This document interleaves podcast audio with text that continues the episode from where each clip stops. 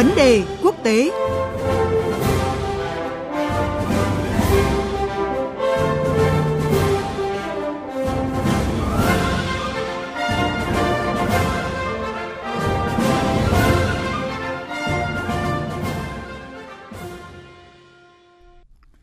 Quý vị, Tổng thống Phần Lan Sauli Niinisto đang có chuyến thăm tới Mỹ kéo dài 5 ngày với nhiều hoạt động đáng chú ý như là gặp gỡ các thượng nghị sĩ Mỹ để thảo luận về việc Phần Lan xin gia nhập tổ chức Hiệp ước Bắc Đại Tây Dương NATO, tham gia các cuộc hội thảo về chính sách an ninh và cạnh tranh nước lớn, các hội thảo về thúc đẩy hợp tác kinh tế, chuyển đổi số giữa doanh nghiệp Mỹ và doanh nghiệp Phần Lan –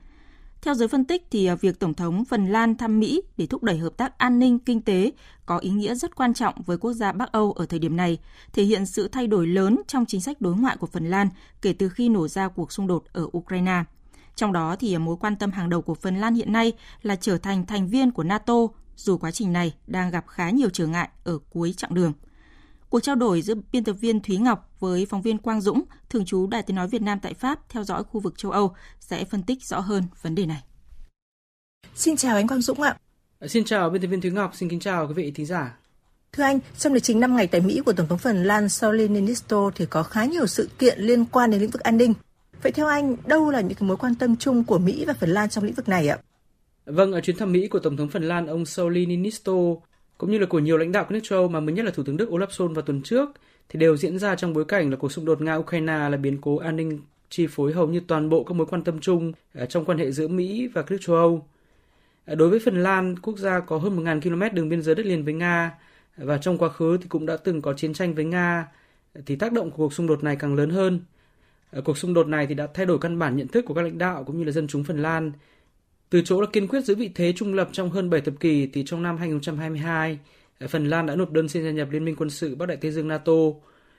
Vì thế nên trọng tâm của các thảo luận an ninh mà Tổng thống Phần Lan muốn thúc đẩy trong chuyến thăm Mỹ lần này thì cũng sẽ không thể có một chủ đề nào khác có mức độ ưu tiên hơn là các khía cạnh của xung đột tại Ukraine. Về các thách thức an ninh chung với các nước phương Tây, cũng như là việc Phần Lan muốn có sự trợ giúp từ các đối tác châu và Mỹ. Trong đó quan trọng nhất đó là việc Phần Lan đang muốn nhanh chóng hoàn tất thủ tục để gia nhập NATO.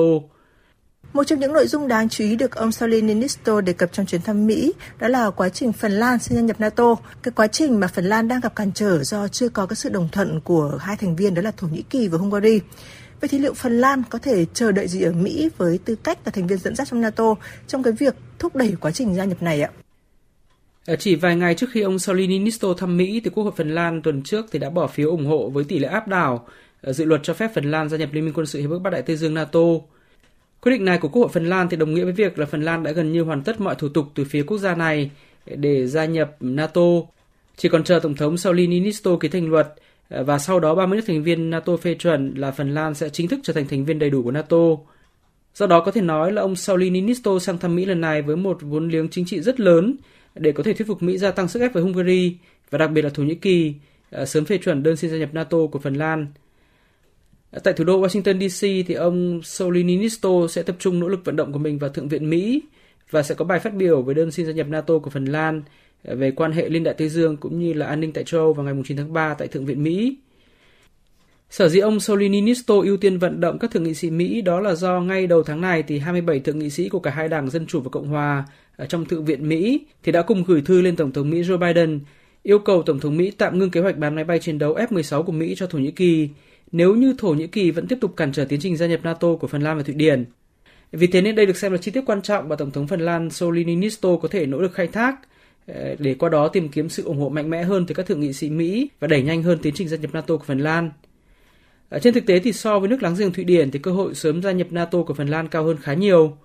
Ờ, hai quốc gia duy nhất trong số 30 nước thành viên NATO chưa phê chuẩn đơn gia nhập của Phần Lan là Hungary và Thổ Nhĩ Kỳ thì đều đã có những động thái cho thấy là không còn cản trở Phần Lan – Tại Hungary thì đảng cầm quyền của Thủ tướng Viktor Orbán ờ, vốn chiếm đa số tại Quốc hội Hungary thì tuần trước cũng đã tuyên bố là sẽ ủng hộ cả Phần Lan và Thụy Điển gia nhập NATO và sẽ bỏ phiếu phê chuẩn dự kiến là trong tuần này. Còn về phía Thổ Nhĩ Kỳ thì mặc dù Thổ Nhĩ Kỳ vẫn giữ thái độ tương đối cứng rắn với Thụy Điển, nhưng Tổng thống Thổ Nhĩ Kỳ ông Recep Tayyip Erdogan thì cũng đã tuyên bố là không có vấn đề gì với việc Phần Lan gia nhập NATO. Nên trên lý thuyết thì Phần Lan có thể kịp trở thành thành viên đầy đủ của NATO ờ, trước khi diễn ra hội nghị thượng đỉnh NATO vào tháng 7 tới tại Litva. Cùng tham gia đoàn Tổng thống Phần Lan thăm Mỹ đó là phái đoàn doanh nghiệp với đại diện của nhiều ngành nghề khác nhau. Vậy thì những lĩnh vực nào được đánh giá là có tiềm năng nhất trong hợp tác kinh tế giữa Phần Lan và Mỹ ạ thưa anh? Phần Lan thì chỉ có 5,5 triệu dân nhưng là một quốc gia đáng nể về nhiều mặt. Về quốc phòng thì Phần Lan được đánh giá là có một lực lượng quân đội tương đối mạnh ờ, với gần 300.000 quân dự bị, ờ, có lực lượng pháo binh hàng đầu châu Âu, được huấn luyện và trang bị hiện đại và được xem là sẽ gia tăng đáng kể sức mạnh quốc phòng cho NATO tại khu vực Bắc Âu cũng như là biển Baltic. Về kinh tế và công nghệ thì Phần Lan cũng có nhiều thế mạnh. Ờ, quốc gia Bắc Âu này thì được xếp thứ 9 thế giới trong bảng xếp hạng về chỉ số sáng tạo toàn cầu ờ, trên rất nhiều nước lớn khác tại châu Âu. Và Phần Lan chi mỗi năm khoảng 2,94% GDP cho nghiên cứu và phát triển, ờ, nhiều hơn hầu hết các nước trên thế giới. Và hiện nay thì Phần Lan cũng được xem là một trong những địa điểm có rất nhiều lợi thế cho các công ty khởi nghiệp, đặc biệt là trong các lĩnh vực công nghệ. Trong quá khứ thì Phần Lan từng nổi tiếng với điện thoại Nokia, với máy đo nhịp tim, với trình duyệt web. Và ngày nay thì Phần Lan cũng được đánh giá cao về công nghệ 5G, 6G, ờ, về an ninh mạng. Ờ, do đó nên trong chuyến thăm đến Mỹ lần này của Tổng thống Phần Lan Sauli Niinisto thì rất nhiều hoạt động được tổ chức ờ, nhằm thúc đẩy hợp tác giữa hai nước trong các lĩnh vực này. Đáng chú ý là sự kiện mang tên Thượng đỉnh Bifrost được tổ chức tại bang California nhằm giới thiệu các công ty công nghệ sáng tạo của Phần Lan với giới công nghệ tại thung lũng Silicon. Qua đó thì gia tăng hợp tác về chuyển đổi số, về chuyển đổi sinh thái. Về tổng thể thì công nghệ sẽ là lĩnh vực hợp tác ưu tiên giữa hai nước trong thời gian tới và tiếp đến có thể là hợp tác về năng lượng. Cảm ơn phóng viên Quang Dũng về những phân tích vừa rồi. Quý vị và các bạn vừa nghe vấn đề quốc tế với những phân tích về chuyến công du Mỹ, nhiều mục tiêu của Tổng thống Phần Lan. Trong đó thì một trong những mục tiêu chính đó là tìm kiếm sự ủng hộ của Mỹ, thuyết phục Mỹ gây sức ép với các thành viên cứng rắn trong NATO để Phần Lan có thể sớm gia nhập tổ chức này.